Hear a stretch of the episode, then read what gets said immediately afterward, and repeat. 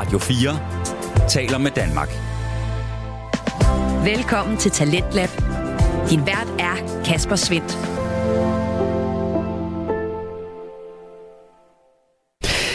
Ja, velkommen ind til en uh, lidt usædvanlig omgang af Talents Lab her på Radio 4, fordi uh, vi har både en uh, debutant på programmet, det er egentlig ikke så usædvanligt, men uh, når man så kombinerer den med en uh, velkendt podcast, og derefter tager et uh, højskoleafsnit og blander ind i mixet, ja, så får man altså en opskrift, vi sjældent kan præsentere her på programmet. Vi skal både høre fra det store historiske rollespil, som har sin første gang her i programmet. Derefter så står den på den velkendte autisme med hjertet. Og til at runde af, jamen, så skal vi høre fra Odder Højskole og øh, podcasten T-tid, som er en øh, klassisk samtale-podcast, der blandt andet byder på den her vigtige pointe der er kommet sådan en græsset grønner på den anden side mentalitet, føler jeg også. Altså, at man ligesom, ej, men altså, det skal være som dem derovre. Altså, det er ligesom, og, og det kunne være meget fedt, hvis jeg nu var sammen med ham, og, ham, og hvis nu bare vi ikke, vi, altså, når vi ikke tør lægge alle følelserne på bordet, så er det ligesom, så ender det bare med at blive så overfladisk, og så svært. Fuldstændig. Du lytter til Radio 4. Det er i time 2, at øh, podcasten T-tid den får lov at øh, komme med nogle ret så øh, moderne og vigtige pointer, blandt andet i øh, forhold til vores selvbillede. Men inden vi kommer så langt og skal høre fra den her Odder Højskole podcast episode, så starter vi lige udsendelsen her ud på en øh, lidt mere klassisk façon, nemlig en, øh, et indspring ind i en dansk fritidspodcast. Men øh, ikke alt er ved det helt skamle, for vi skal have en debutant på menuen. Det er det store historiske rollespil, vi skal have fat i i en podcast med Anton Færk, Rikke Matti og Malte Bødskov. Og øh, det er, det er et øh, forsøg på at blande to genrer, historieformidling og rollespil. Det er jo to discipliner, som øh, egentlig fungerer meget fint i podcastverdenen hver for sig, men det er altså noget af det, som trioen her prøver at kombinere. Og øh, udover de tre øh, bagmænd, så er der altid to gæster i studiet, som spiller fiktive karakterer, sat ind i en øh, virkelig ramme, dikteret af en øh, historisk begivenhed. Der improviseres igennem de her begivenheder, mens øh, Malte, som er Game Master, forklarer konsekvenserne af deltagernes handlinger, styrer øh, alle de andre karakterer og fungerer som en slags fortæller, både for de to spillere og for os. Undervejs her i afsnittet, der kommer der både øh, små detaljer, der både krydder fortællingen og giver indblik i tiden, der er tale om, mens der også kommer større forklaringer, hvor du rent faktisk kan lære noget. Den øh, kombination får du første smag på her, når vi skal have fat i det store historiske rollespil. Velkommen til fjerde afsnit af det store historiske rollespil. I denne podcast vil du komme til at høre to gæster spille et historisk rollespil, løst baseret på Dungeons and Dragons. Vores Dungeon Master, Malte, fører de to gæster igennem et scenarie, inspireret af en historisk virkelighed. Og undervejs vil deltagerne komme ud for nogle udfordringer, som de skal løse ved at slå med terninger, eller ved at snakke sig frem, eller ved at slås. Gæsterne har ingen forudgående viden om, hvad de skal igennem, og dialog og karaktertræk er improviseret ud fra den begrænsede viden, som deltagerne har om de fiktive karakterer, de optræder som. Rammen for spillet er en historisk virkelighed, som vi har forsøgt at genskabe så korrekt som muligt, men det, der sker i spillene, er fiktivt. Vi håber, at I kommer til at høre et sjovt spil Dungeons and Dragons, at I samtidig kan høre lidt om en spændende periode i historien. Lad os komme i gang.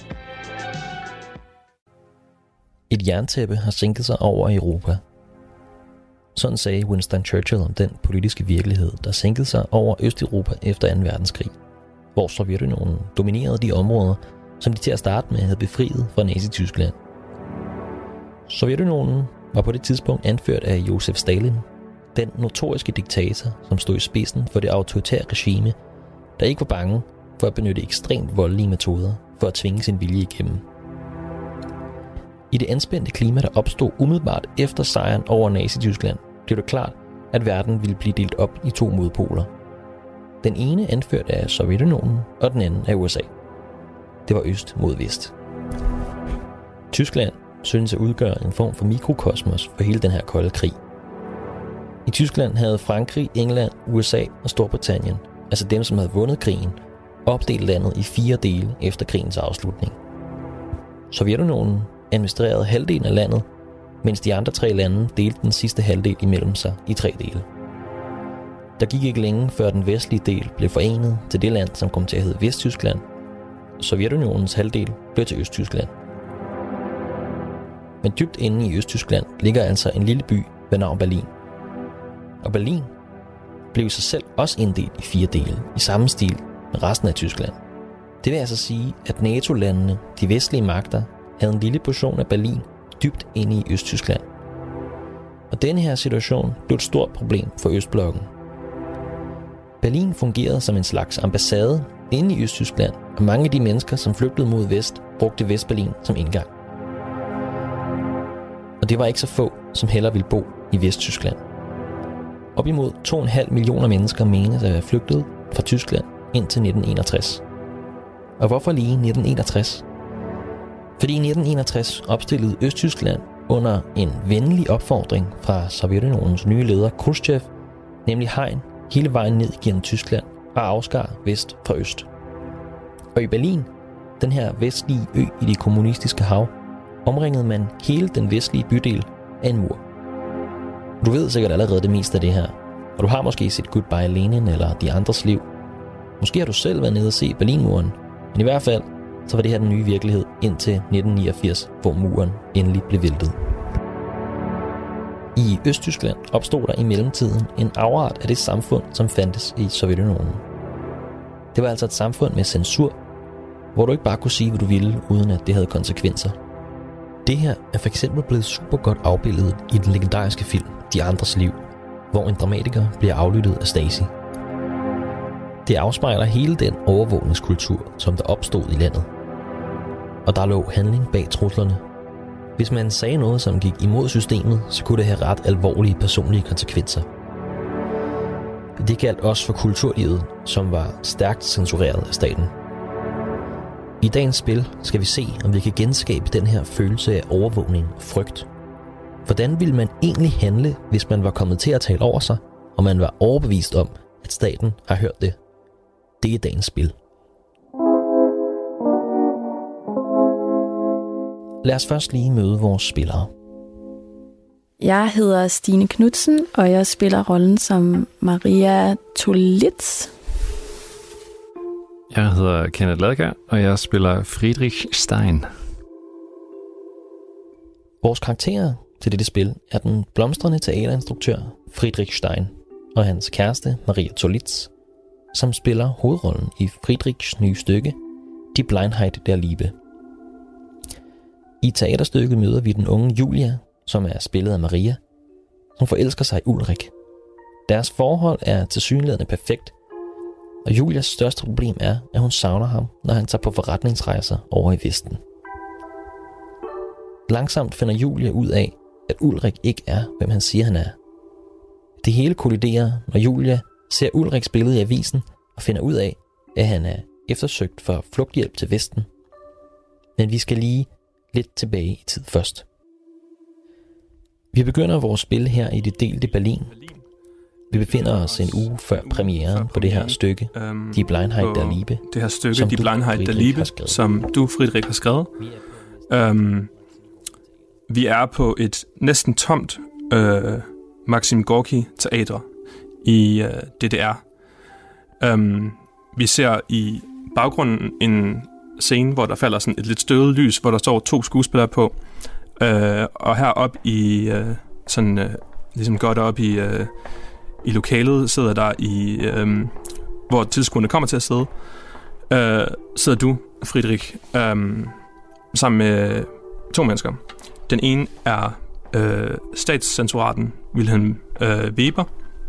Han er sådan en øh, kort og lidt øh, kraftig mand, der har tyndt hår og sådan et øh, sådan pencil øh, mustache. Um, han er her mest af alt for ligesom at gøre dit liv helt vildt besværligt.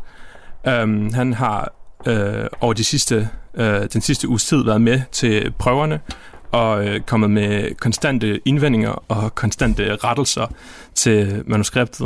Uh, du fornemmer, at det begynder at blive en, en prøve for skuespillerne at følge med til, til alle de forskellige øh, versioner, de bliver bedt om at spille, og samtidig bliver bedt om at huske, hvad for en øh, de ender på. Mm. Øh, ved siden af ham øh, sidder der også øh, en regissør, som du kender som øh, Uwe. Han er øh, også en, der har været med øh, den sidste uges tid over, over prøverne. Um, han øh, har talt sådan øh, Wilhelm i den grad efter munden. Og som vi begynder her, så, øh, så er Wilhelm i gang med, med endnu en af hans rettelser. Um, altså, herr Stein, øh, vil det ikke være bedre, hvis den unge Julia spurgte, om, om, om du vil ledsage mig, i stedet for om du vil gå med mig her? Fordi jeg, jeg synes alligevel, at deres, deres forhold er på sådan en måde, hvor at man, man ledsager hinanden, og jeg synes, det, det foreslår et lidt, et lidt tættere bånd. Er vi, er vi, er, kunne vi være enige om det? Så tror jeg sådan, jeg sidder lige sådan og, og rykker lidt sådan nervøst rundt i sædet, og, og kigger ned på det der manuskript, jeg tænker, vi har øh, foran os. Øh, og så jeg lige har sådan rettelser, han har, han har sådan skrevet og rettet og sådan noget. Øh, så siger jeg, jo, altså, jo det, det kan man jo, men... Øh, Fantastisk, så men, er det det. Men, men, men jeg vil sige, altså, lige, i, lige præcis her, så, så kunne det være fedt at, at, at holde ved den oprindelige idé, hvis det er okay. Øhm, fordi at, at det jo ligesom det viser også Julies ligesom karakter, at hun faktisk siger noget i den, i den, den, altså den, den grad, øh, og ligesom hentyder til karakteren, hvor hun gerne vil hen, og hvad det er, hun gerne vil. Det, det, var, det var ligesom det, der var, der var intentionen. Øhm, så, så ligesom, nu kan jeg bare lige, du ved, nu har vi rettet så mange ting i det, og jeg, jeg føler lidt måske, at, at man begynder lidt at miste sådan, sådan hvad, hvad, hvad, hvad scenen sådan, sådan egentlig skal handle om, hvis, hvis, vi, hvis vi fjerner for meget af det, så... Jamen Hassan, de, de, de kender jo hinanden så godt på det her tidspunkt. Vil det ikke være mere passende? Altså. Jo, altså, jeg kigger lidt over på Uwe. Hvordan er han sådan... Uh, Uwe har sådan lidt et stivt ansigtsudtryk, og han føler sig meget sådan fanget mellem hans to mestre, uh, kan du godt se på ham. Mm. um, hvor han før i tiden altid har, uh, har, har talt Wilhelm efter munden, bliver han nu sådan pludselig, pludselig lidt i tvivl, og han, han ser ud til, at han kunne gå begge veje. Uh, på at rulle et uh, persuasion check. Uh, det var 15. Okay, Uwe han siger sådan, ja, ja, ja, jeg synes også, at, det, at vi, vi, vi kommer lidt langt væk fra, fra udgangspunktet måske. Altså vi kunne jo gå på kompromis, at øh, hvis vi nu, hvis vi går efter at, at beholde det oprindelige her, så kunne vi jo lave den der ændring, ja, vi sådan diskuterede lidt tidligere på ugen, øh, der på, på side, side 3 her, øh, så kan vi måske gøre det, du, du bad om der, og sige, at, at, de ikke, at de har kun et flag øh, frem, for, frem for tre. Mm. Jeg ved nu ikke, jeg, jeg begynder meget godt at kunne lide ja, dem, okay, de tre flag. Det, synes, altså begge dele med, hvis, hvis det er. Det synes jeg egentlig også skal med. Ja, okay, Men den næste uges tid forløber nogenlunde i, i samme dur. Um, og det er enormt stressfuldt for alle involverede. Uh, ikke mindst for jer to, der, der så at sige, er temmelig investeret i, hvordan det, her, det kommer til at forløbe. Vi hopper en uge frem. Vi er på, øh, på premiereaften hvor vi sidder inde i et øh, baglokale. Det her er første gang, vi ser øh, Maria, øh, som der er ved at få lagt sin makeup. I lokalet er du også, Frederik. Du sidder øh, nervøst og prøver at, øh, at læse en avis, hvor der på forsiden er et, øh, et billede af en, øh, en bil, hvor man ligesom kan tage fjerne det midterste sæde, og så kan man kravle om i bagagerummet. Du sådan, øh, opfatter, at det du kan med din koncentration, at det her det er sådan en historie om nogle flugthjælpere, der har smuglet folk i biler fra, fra øst til vest. Øh, som I to sidder her og, og gør jer klar til den, den store aften, den store premiere. Øh, hvad går der igennem jer, og hvad, hvad taler jeg om? Hvordan håndterer I det? Ja, ja jeg sidder og kigger mig selv sådan i spejlet, og kan virkelig mærke, at, øh, at jeg er meget nervøs ja, der har været alle de her rettelser på det seneste, og jeg ved ikke, om jeg kan huske dem alle sammen. Og jeg vil også gerne gøre det virkelig godt, så Friedrich han ikke bliver skuffet. Øhm, og også for min egen skyld, at jeg ikke kommer selv til grin. og jeg sidder og læser den her avis. Øhm, jeg tror også, jeg er, jeg er også lige så nervøs. Øhm, og der har også været, været alle de her rettelser, og, og du ved, husker vi dem alle sammen, har vi nu fået det hele med, øhm, er stykket stadigvæk det, man gerne vil have, det skal være. Øhm, øhm, og jeg ser den her historie om den her bil, og ligesom at flygte til, til, til Vesttyskland, og, og jeg tror, at i et kort øjeblik kommer man nok til at tænke over, sådan, at det vil være nemmere på den anden side. Øhm, måske ikke at jeg ved, ligesom, om, om det er bedre derovre. Øh, men jeg kan så også mærke øh, Maria, der ligesom er nervøs. Er du okay? Ja, jeg, jeg er nervøs. Meget. Mm. Er du? Ja, ja. Det er jo, det er jo den store aften. Ja. Ved du, ja. altså, er der fyldt op derude, eller hvordan ser det ud? Ja, altså, der, der er helt fyldt op derude. Det, altså, det er fantastisk. Det er, de er sammen, altså for at se vores stykke, øh, og dig op på scenen deroppe, altså det, det bliver, jeg er sikker på, at det bliver, det bliver så godt. Du skal, du skal overhovedet ikke være nervøs. Så snart det går i gang, så, så er man bare i det, ikke? Jo. Ja. Ja, det er rigtigt. Ja, man skal nok bare lige, bare lige i gang. Ja, det er jeg sikker på. Ja, jeg kan bare stadig tænke sådan, er der nogen, der bliver sådan sure over nogle af de ting, eller... Ja. Men jeg synes virkelig, at det er en virkelig smuk rolle, du har skrevet til mig. Og ja, det var helt rigtigt, føler jeg. Fedt. Mm. Altså, jeg kunne ikke, øh, jeg kunne ikke gøre det uden dig. tak. Og hvis det der gør... oh, ja. blev afbrudt af et bank på døren. Uh, Wilhelm Weber åbner døren. Uh, bryder ind i jeres, jeres moment her. Um, og stiller sig og siger, god, aften. Uh, uh, jeg vil bare sige, at uh, vi får et lidt, lidt særligt besøg i aften, så, så, så alt, alt skal gå godt nu, ikke? Ja, altså hvem kommer? Uh, det er kulturministeren. Uh, Bensin. Okay. Vidste du det? Øh, nej, nej, det vidste jeg ikke. Um, men det der, altså det der er fantastisk. Um, Ja, og i den forbindelse, så var der også måske bare lige et, et par sidste ting, vi, må, vi måske kunne tale om. Det er bare her på side 76, at jeg, jeg er ikke sikker på, om, om den her om den scene ligesom er så god, som den, som den kunne være. Tæppet ruller fra. Du sidder øh, bagerst i, hvad der hedder, i, i publikum og, og kigger på et stykke, som der indtil videre faktisk er gået altså efter planen. Altså alle de her små minutøse rettelser er faktisk i nogen grad ligesom blevet overholdt, og du sådan har, har følelsen af, at, at, at den er lige ved at lande. Vi er rigtig tæt på mål i den her scene. Og så går døren op, og Ulrik kommer hjem. Jeg ved, hvad du har gjort. Hvad, hvad mener du? Var det alt sammen løgn, Ulrik? Hvem er du overhovedet? Skat, hvad, hvad, hvad snakker du om? Du er en forræder. Og i det, du siger det her, går Ulrik med sådan resolute skridt frem mod dig, og han sparker til en stol på vejen. Um, og så går han hen og griber fat i din arm og hiver sig ind til dig. Rul et perception check. 20. 20. Der er noget i din mave, som der vender sig. Det her står ikke i manuskriptet.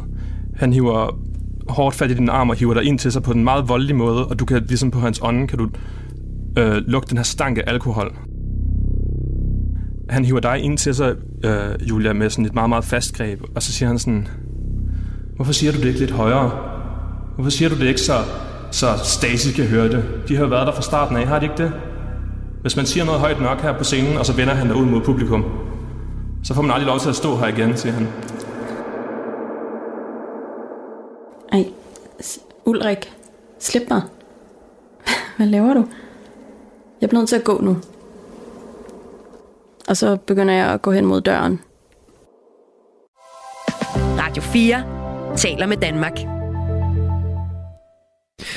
Du er skruet ind på programmet Tendens Lab her på Radio 4, hvor jeg, Kasper Svindt, i aften kan præsentere dig for tre afsnit fra Danske Fritidspodcast.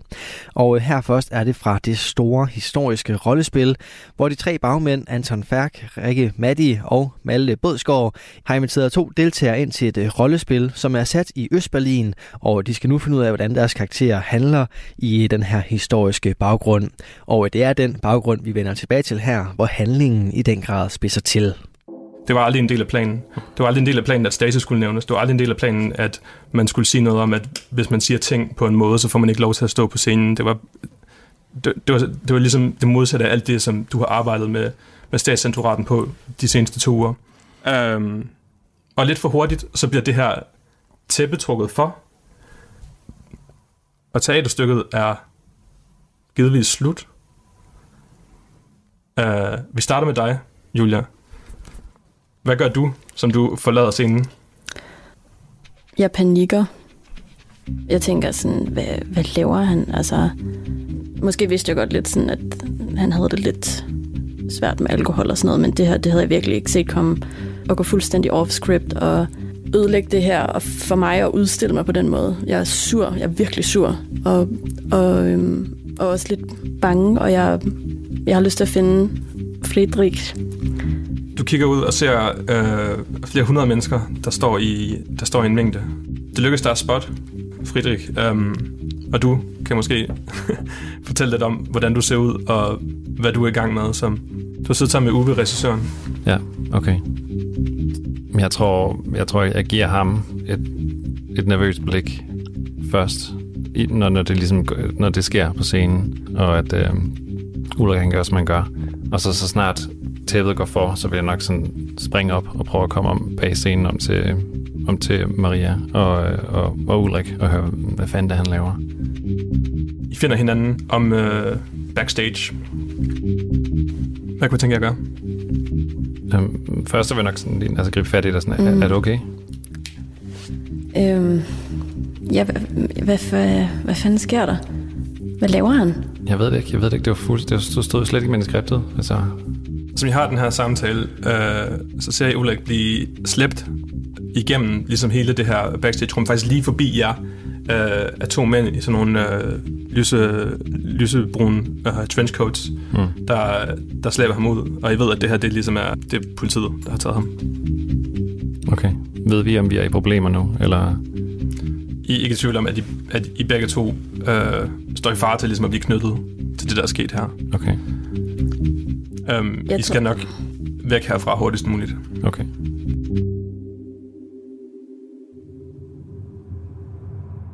det lykkedes jeg måske ikke sådan ekstremt elegant, men ret hurtigt at, at, at få samlet de vigtigste af jeres, øh, af jeres sådan, øh, personlige ejendel, og I finder ud i den gyde om bag teateret, hvor at, øh, din bil holder, Frederik. Um, hvor kunne I tænke jer at køre hen? Kan vi køre hjem? Mm, de vil nok bare, ja. vil bare komme til os, ikke? Jo. Jeg ved det Ej, det er vildt, hva'? Altså, sådan på en aften. Ja. Og det var vores chance der, ikke? Jo. Og nu, nu er vi på flugt. Ja. Er det, måske, er det dumt, vi flygter egentlig? Jeg ved det slet ikke, fordi... Vi har jo ikke gjort noget. Nej, så, så hvis vi flygter, så er vi vel bare mere mistænksomhed. Ja. De, du kan jo vise dem i dit manus, at det var ikke det, du ved. Ja, du har ret. Hvad, hvad, vi burde måske bare gå ind igen og finde... Måske kan, vi, måske kan han nå at finde ham der kultur... Øhm, Nå. Hvis det er ham, der ligesom kunne, kunne gøre, at vi kom i problemer. Hvis han var sådan... Nå. Eller... Ja, Nå ja. Ja, ham kender vi jo ikke. Nej. Ellers så skal vi sådan observere det på afstand, altså om der kommer nogen hjem til vores hus.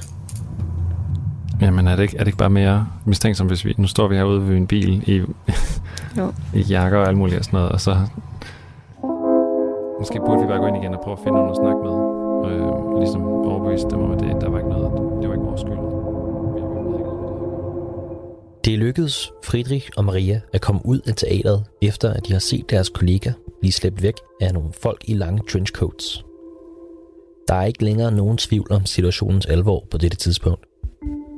Og hvad der gjorde det hele langt, langt værre, var tilstedeværelsen af selve kulturministeren blandt publikum – Altså den mand, som er selve forpersonen for hele det system af kulturel censur, der gennemsyrede Friedrich og Marias hverdag i teaterbranchen. I virkelighedens verden var der en lignende episode i 1968, hvor østtyske politikere udvandrede fra en forestilling, fordi de mente, at instruktørerne var gået for langt. Den engelske historiker Laura Bradley har beskrevet, hvordan teaterne blev en politisk arena i sig selv i Østtyskland – Både fordi man jo igennem kunst nogle gange kan sige noget uden at sige det direkte, men også fordi publikum jo var nødt til at reagere på det, de så og hørte op fra scenen. Hvis man som publikum lod det udspille sig eller ligefrem klappede, var man så i virkeligheden med til at bryde censuren? Og hvis man gik eller udviste uenighed på en eller anden måde, var man så en sympatisør? Nogle teaterstykker overlevede kun lige indtil efter premieren, da offentligheden havde fået chancen for at reagere. Og så traf man en beslutning om, om det stykke måske alligevel var for kontroversielt til at kunne få lov til at fortsætte. I vores spil er der imidlertid ingen tvivl. Måske peger den stilhed, der opstod på, at publikum ikke ligefrem har valgt teaterstykkets side. Måske bliver det svært for spillerne at stole på deres kolleger nu, fordi de skal beskytte sig selv imod de konsekvenser, som hele den her episode vil få. Lad os lige vende tilbage til spillet. For nu har Maria og Friedrich besluttet sig for, at det bedste, de kan gøre, er at tage over til den efterfest, som alle teaterets ansatte skulle være til efter den store premiere. De blev enige om, at det alligevel var for farligt at tage hjem, fordi Stacy kunne finde på at vente på dem der, og måske er der nogle af deres venner fra teateret, som kan hjælpe dem. Ich bin ganz normal. Mir wackelt kein Kontakt. Doch wenn mich ein Mädchen... Vi fortsætter til den her øh, kælderbar, som I har mødtes, med, mødtes på et par gange. Um, og da jeg kommer derhen, så ser I et par forskellige, der har været med til, med til opsætningen her. Uh, Uwe, som regissøren er her. Um, I ser også uh, lysmanden Clemens. I ser uh, en scenograf, der hedder Dirk. Uh, Uwe, han siger, Nå, hvad, hvad, hvad, hvad nu? Jeg tror bare, jeg slår bare ud med armene sådan, sådan opgivende, og så går jeg over til, til alkoholen. Uh, du kommer over til uh, Clemens, uh, den lidt ældre herre, som der har, har stået sådan manuelt og ført lyset inde, på, inde på teateret og fuldt, uh, fuldt skuespil, når de flyttede sig med spottet og så videre. Um, og han står, og han uh, fikser dig en, uh, fikser dig en, uh, en, uh, en sådan lidt uh, lunken vodka mm. um, i et stort glas, et ordentligt glas. Um, og giver den til dig og kigger spørgende på dig, Julia, inden han skænker en til. Ja, tak.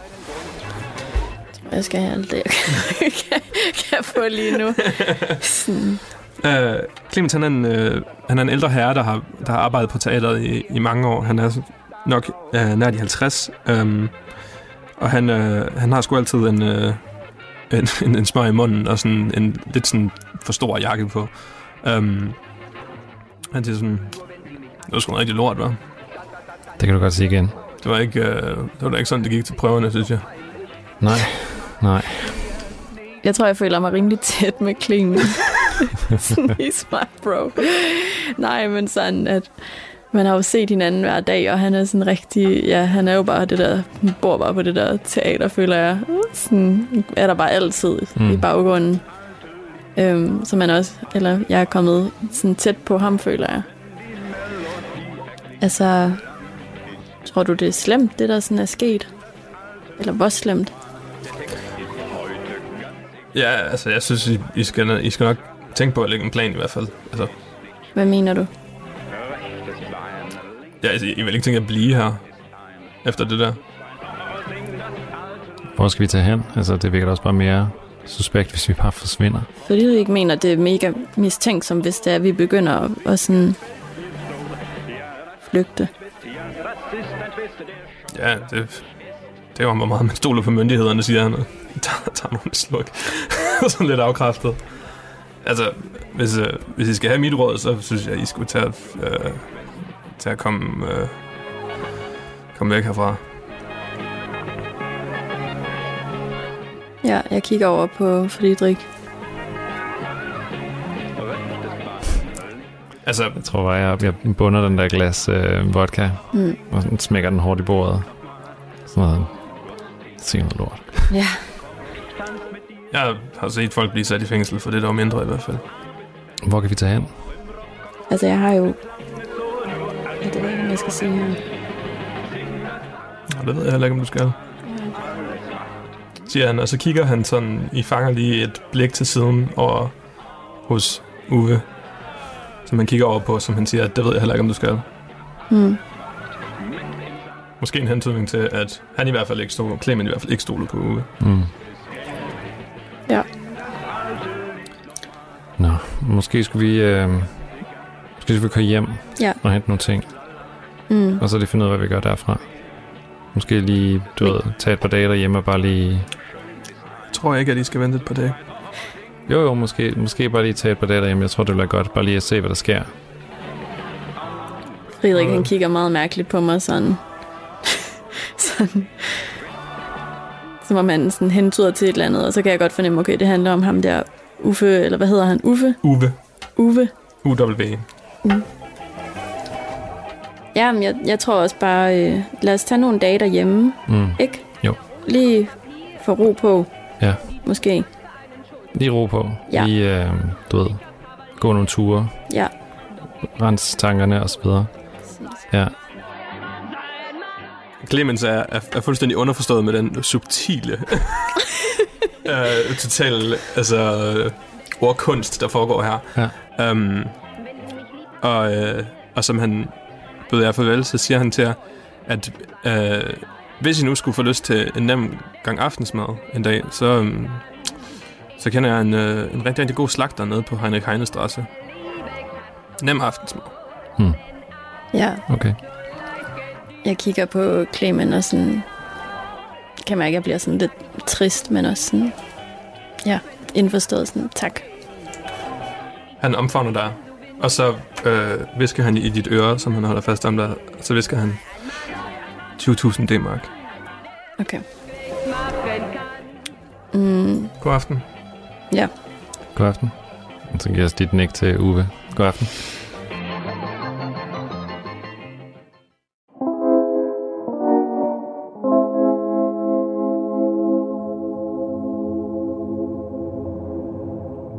I begiver jer ud i bilen igen, efter at have bundet en hel flaske vodka, eller en hel glas vodka. Um, men det her, det er 1961, så man kører bare. Ja, vi er Øhm, kun snart, så. Ja, præcis. Mm. præcis. Uh, og I kører hjem til jeres lejlighed, eller hvad er jeres plan?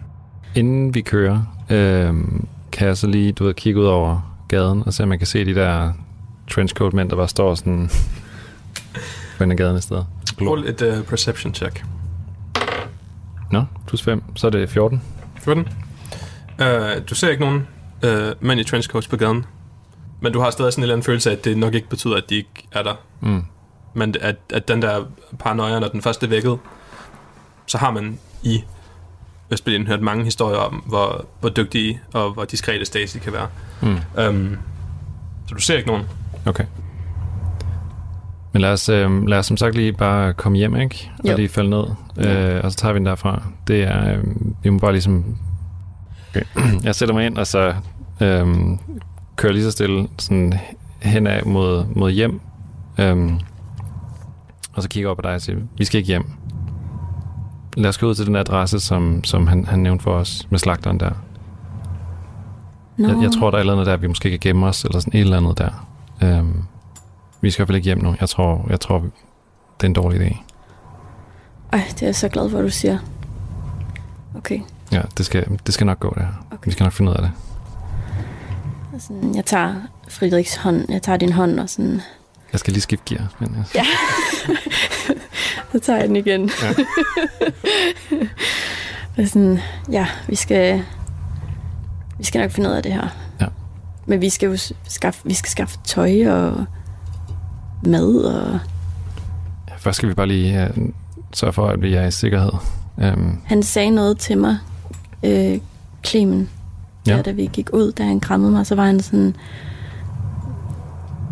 Ej, jeg er virkelig fuld lige nu, men sådan, jeg tror, altså, det var et beløb, og det, det var, jeg tror, det var 20 20.000, eller to, jeg tror altså, det var 20.000. 20.000? 20.000. Øhm, Hvad mener han med det? altså, at det var det, det kostede. For, noget, for den, den der slagter måske? Nej, Frederik, oh my god. Vi er jo nødt til at flygte. Det, det, det kan du godt se. Vi kan jo ikke blive her. Nu, altså, nu bliver vi jo en af dem. Mm. Vi har ikke så mange penge på os, vel? Ikke i kontanter, nej. Nej. Øh, men I kunne nok skrabe noget lignende sammen, altså hvis I kunne tage i banken. Mm. Men det er mange penge. Det vil være at tømme begge jeres konti. Altså, Men det skal vi. Skal vi tømme vores, altså alle vores penge Ja. på det her? Selvfølgelig. Ikke? Jo, jo. Skal vi, skal vi først gå ud til den der slagter og se, hvad det er? Eller skal vi bare, måske skal vi bare tage vores penge nu? Så har vi dem. Ja, fordi det er vel ved slagteren, at der så er nogen. Og jeg ved heller ikke, altså jeg ved slet ikke, hvordan det her fungerer. Sådan, går man bare derud og siger, hej, må jeg få et lift? Eller, Jeg ved, jeg ved, flygter. altså hvad, Lad os ud til den der slagter så. Og så bare, bare lige se, hvad det er. Um, for at overnatte der? Vi ved ikke, hvad det er. Altså, han, han sagde en slagter, men det kan godt være, det er, et, at okay. det er en adresse på nogen, noget andet. Ja. Um, det er det eneste, vi har. Ja, du har ret. Okay. Okay. Med en vis mistro tager Maria og Friedrich her sent om aftenen så ud til slagteren på Heinrich Heinestrasse. Det var et sært tip, de fik af lysmanden Clemens, men hvis han har ret, så kan det være deres vej ud af den her farlige situation. Men hvis han prøver at snyde dem, eller hvis Stacy er på sporet af, hvad de har gang i, så kan det også ende helt galt for det unge par. Og selv hvis slagteren kan hjælpe dem ud af landet, sådan som Clemens synes at lade vores spillere forstå, ja, så er det stadig meget risikabelt. Over 1000 mennesker døde i forsøget på at flygte fra Østberlin, og vi ved faktisk ikke, hvor mange der prøvede. Altså, hvor mange det lykkedes for, og hvor mange der derimod forsvandt efter at være blevet snuppet af Stasi. Men vi ved i dag, at Stacy var overraskende gode til at opdage flugtforsøg, og bremsede langt størstedelen af alle, der forsøgte at komme ud. Det er til dels et resultat af, at Berlinmuren faktisk var meget mere end en mur. På Østberlins siden var der opstillet flere lag af pigtrådshegn, og der var et ingenmandsland mellem hegnet og muren, som var oplyst af store lygter, og hvor vagterne havde frit lejde til at skyde alle, de fik øje på. Men det er altså her, vi efterlader vores spillere for nu. For i næste episode samler vi op, hvor vi slap, og Maria og Friedrich skal ud og besøge den mystiske slagter på Heinrich Heine Straße. Du lytter til Talentlab på Radio 4. Og øh, her var det altså første gang, du kunne støde på det store historiske rollespil, podcasten af trioen Anton Færk, Rikke Matti og Malte Bådsgaard. De to spillere hedder Kenneth Ladekær og Stine Knudsen, og du kan altså følge deres øh, forsøg på at komme ud af Østberlin i anden del af den her episode, hvis du finder det store historiske rollespil inde på din foretrukne podcast tjeneste. Podcasten hører for øvrigt også til ved Uniradioen. Og således kom jeg altså godt i gang med udsendelsen her på Radio 4, som øh, endnu en gang dykker ned i Danske Fritidspodcast. Det gør vi nemlig hver gang her i Tinans Lab, som øh, præsenterer nye stemmer, fortællinger og holdninger. Og nu skal vi til noget, som øh, er lidt mere velkendt. Den hedder Autisme med hjertet og har verden Stine Bøsted. Det her det er en øh, videns- og familiepodcast, som øh, både byder på faglige og personlige erfaringer om livet med autisme tæt på. Det er en mulighed til dig for enten at forstå dine pårørende bedre, eller så blive klogere på nogle af dine medmennesker. I aften der er det et ret konkret erfaringsafsnit, for den står på Stines søns konfirmation, og de erfaringer, hun gjorde sig med den. Du får første bid af aftenens afsnit fra Autisme med Hjertet lige her. Hej og velkommen. I dag vil jeg tale om konfirmation og hvordan det kan lade sig gøre, når man har et barn med autisme. Umiddelbart kan man jo godt tænke, hvad er problemet i forhold til det, og det er heller ikke sikkert, der er et problem.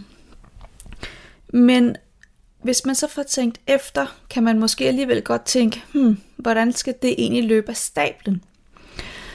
Hvordan kan jeg holde en god konfirmation, eller hvordan kan vi som forældre holde en god konfirmation for vores barn, når det er autist, da vi ved, at det har nogle udfordringer med sig.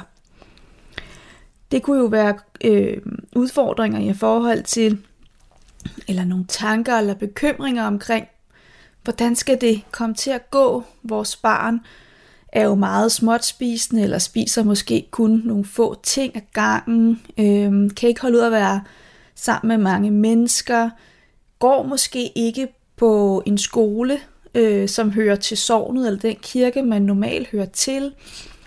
Øhm, så der kan være mange ting i spil. Mit barn kan faktisk ikke øh, Øh, deltage i en almindelig konfirmationsundervisningsdel. Øh, del. Mit barn kan ikke holde ud og skulle kunne øh, deltage i selve konfirmationen med 12 andre unge mennesker. Så der kan være en masse ting omkring, hvad gør man så, når ens barn måske faktisk er interesseret i at blive konfirmeret. Det har jeg prøvet at samle op på i dag, og det har jeg, fordi at min egen søn, som har autisme, er lige blevet konfirmeret. Og jeg kunne godt tænke mig i dag at dele mine erfaringer omkring det med konfirmation og autisme. Jeg håber, det kan være med til at inspirere dig, hvis du står over for, at dit barn er i den alder, hvor at konfirmationen banker på. Så det, jeg vil tale om i dag, det er, at både sådan rent lavpraktisk, hvordan får man planlagt denne her konfirmation, når man tænker autisme ind over, så det bliver en god dag og en god periode for alle. Øhm, og også i forhold til, hvilke tanker jeg har gjort mig undervejs i forhold til det her. Det startede faktisk et års tid inden han skulle konfirmeres, hvor at vi begyndte at tale om herhjemme, må du skal konfirmeres. Og det vidste han jo ikke på det tidspunkt. Øhm, vi var ret åbne omkring, at han behøvede ikke at blive konfirmeret i kirken. Vi kunne sagtens holde en fest, vi kunne sagtens holde en informationsfest, øh, hvis han ikke havde lyst til at blive konfirmeret. Men jeg kunne også mærke på ham, og det vidste jeg også i forvejen, at hvis han skulle kunne tage et kvalificeret valg, blev han nødt til at vide, hvad det egentlig gik ud på, det her konfirmation. Og hvis jeg så kunne forberede ham og tale med ham om det, blev jeg også nødt til selv at vide, hvad er mulighederne egentlig for at blive konfirmeret. Øh, jeg vidste jo godt, at dem, der var tilknyttet den lokale folkeskole, gik til præst, øh, konfirmationsundervisning i skoletiden, og der var afholdt to konfirmationer hvert år, hvor der var en 12-14 unge mennesker på hvert hold. Men jeg vidste jo også, at det ville min søn på det her tidspunkt ikke kunne deltage i. Han ville ikke kunne deltage i, i øh, være samlet med så mange unge mennesker på én gang, og slet ikke nogen, han ikke ville kende på det her tidspunkt. Jeg vidste heller ikke, øh, på et år for inden, det vil sige et år siden, var han i begyndende trivsel, og det gik bedre og bedre, men jeg ville jo ikke vide, hvordan han ville have det et år senere. Så for mig var det vigtigt at have en plan, som jeg vidste kunne blive gennemført ligegyldigt, eller næsten ligegyldigt, hvordan han havde det. Så hvis han valgte konfirmationen, så skulle det også kunne lykkes og blive en god oplevelse for alle. Så det jeg gjorde et års tid før, for selv at blive forberedt, så jeg kunne forberede ham i forhold til hans valg og hans beslutning omkring, om han havde lyst til at blive konfirmeret, det var, at jeg kontaktede vores lokale præst for at høre, hvad man typisk gjorde, når man havde et barn, som ikke gik på den lokale folkeskole, og derfor ikke naturligt ville øh, deltage i konfirmationsforberedelsen. Og hun fortalte, at de typisk samlede et hold for de børn, som, øh, som ligesom gik i skole uden for, for distriktsskolen. Og det, de, det hold, det var ofte det kunne det i hvert fald være børn, som, øh, som havde alle mulige forskellige udfordringer. Der lavede de simpelthen et hold i nabobyen for dem. Og så kunne man så gå til konfirmationsforberedelse med, med de andre unge der, og så blev konfirmeret i den lokale kirke, altså hos hende.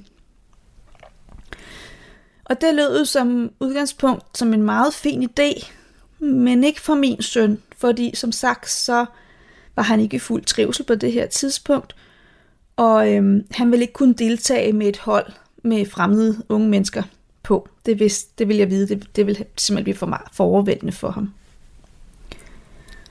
Men jeg fik dog en forklaring, og jeg fik svar på nogle af mine spørgsmål, i hvert fald i forhold til, hvordan det kunne lade sig gøre. Øhm, jeg havde også selv i overvejelsen omkring, måske var vi der, hvor at han havde behov for noget eneundervisning fra præsten af x antal gange, øh, og dermed også kunne blive konfirmeret på det her lille bitte hold, eller måske alene, hvis vi kom dertil. Øh, fordi det ved jeg, det kan også lade sig gøre øh, hos nogle præster. Men jeg blev i hvert fald klædt på, og fik besvaret nogle af mine spørgsmål. Så det betød, at jeg kunne gå tilbage til ham og fortælle ham omkring, hvordan det kunne se ud. Og han kunne blive klædt på omkring, hvilket valg han egentlig stod over for, øh, om han havde lyst til øh, at blive konfirmeret på en eller anden form for hold, eller er, om han vil nonfirmeres og altså ikke blive konfirmeret, men, men, men stadigvæk vi har holdt en fest for ham. Så så langt, så godt. Og han valgte så, at øh, han godt kunne tænke sig at blive konfirmeret. Det var i hvert fald det umiddelbare valg i første omgang.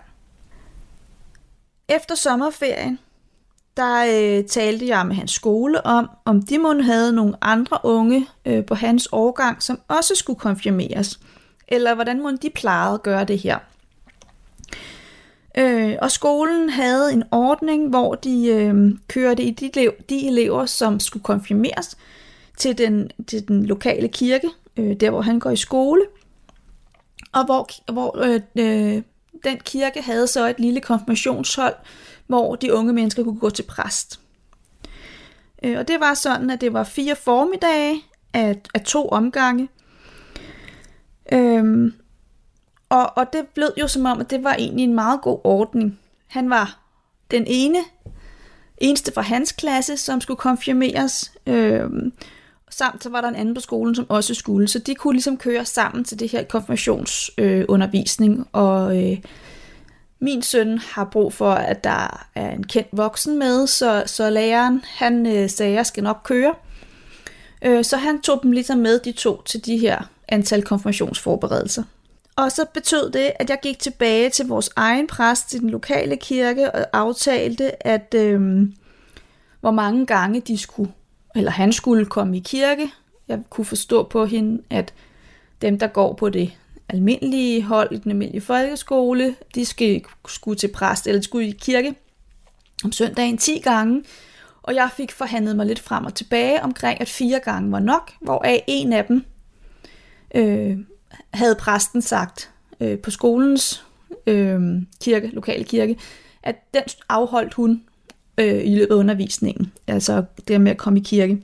For mig var det vigtigt, at han ikke skulle i kirke så mange gange øh, i løbet af, af året, fordi at, at det var vigtigere, at han fik brugt sin energi på at gå i skole, frem for at skulle bruge energi på at komme i kirke om søndagen. For han var stadigvæk under indkøring til at komme op i tid. Så, så det var vigtigt for mig, at, at energien blev brugt på skole frem for, frem for gudstjeneste om søndagen. Og det var præsten heldigvis med på. Så blev det sådan, at han skulle konfirmeres en søndag med to andre unge mennesker. En, som øh, gik på en privatskole, og en, som gik i hans gamle folkeskoleklasse, øh, men som, som ikke kunne den dag, hvor resten af klassen skulle konfirmeres. Og det viste sig faktisk, at den anden, som kom på privatskolen, han øh, havde min søn faktisk også gået i klasse med en gang i 0. Så, så han kendte dem faktisk. Og det var ham, den anden var faktisk hans bedste ven fra Spejder, så det kunne jo nærmest ikke blive bedre i, at det var kendte ansigter, når vi nåede til selve konfirmationsdagen. Så kan man sige, at da vi nærmede os øh, selve konfirmationen øh, dagen, så er der jo noget omkring, at der skal sende, øh, sendes nogle invitationer ud.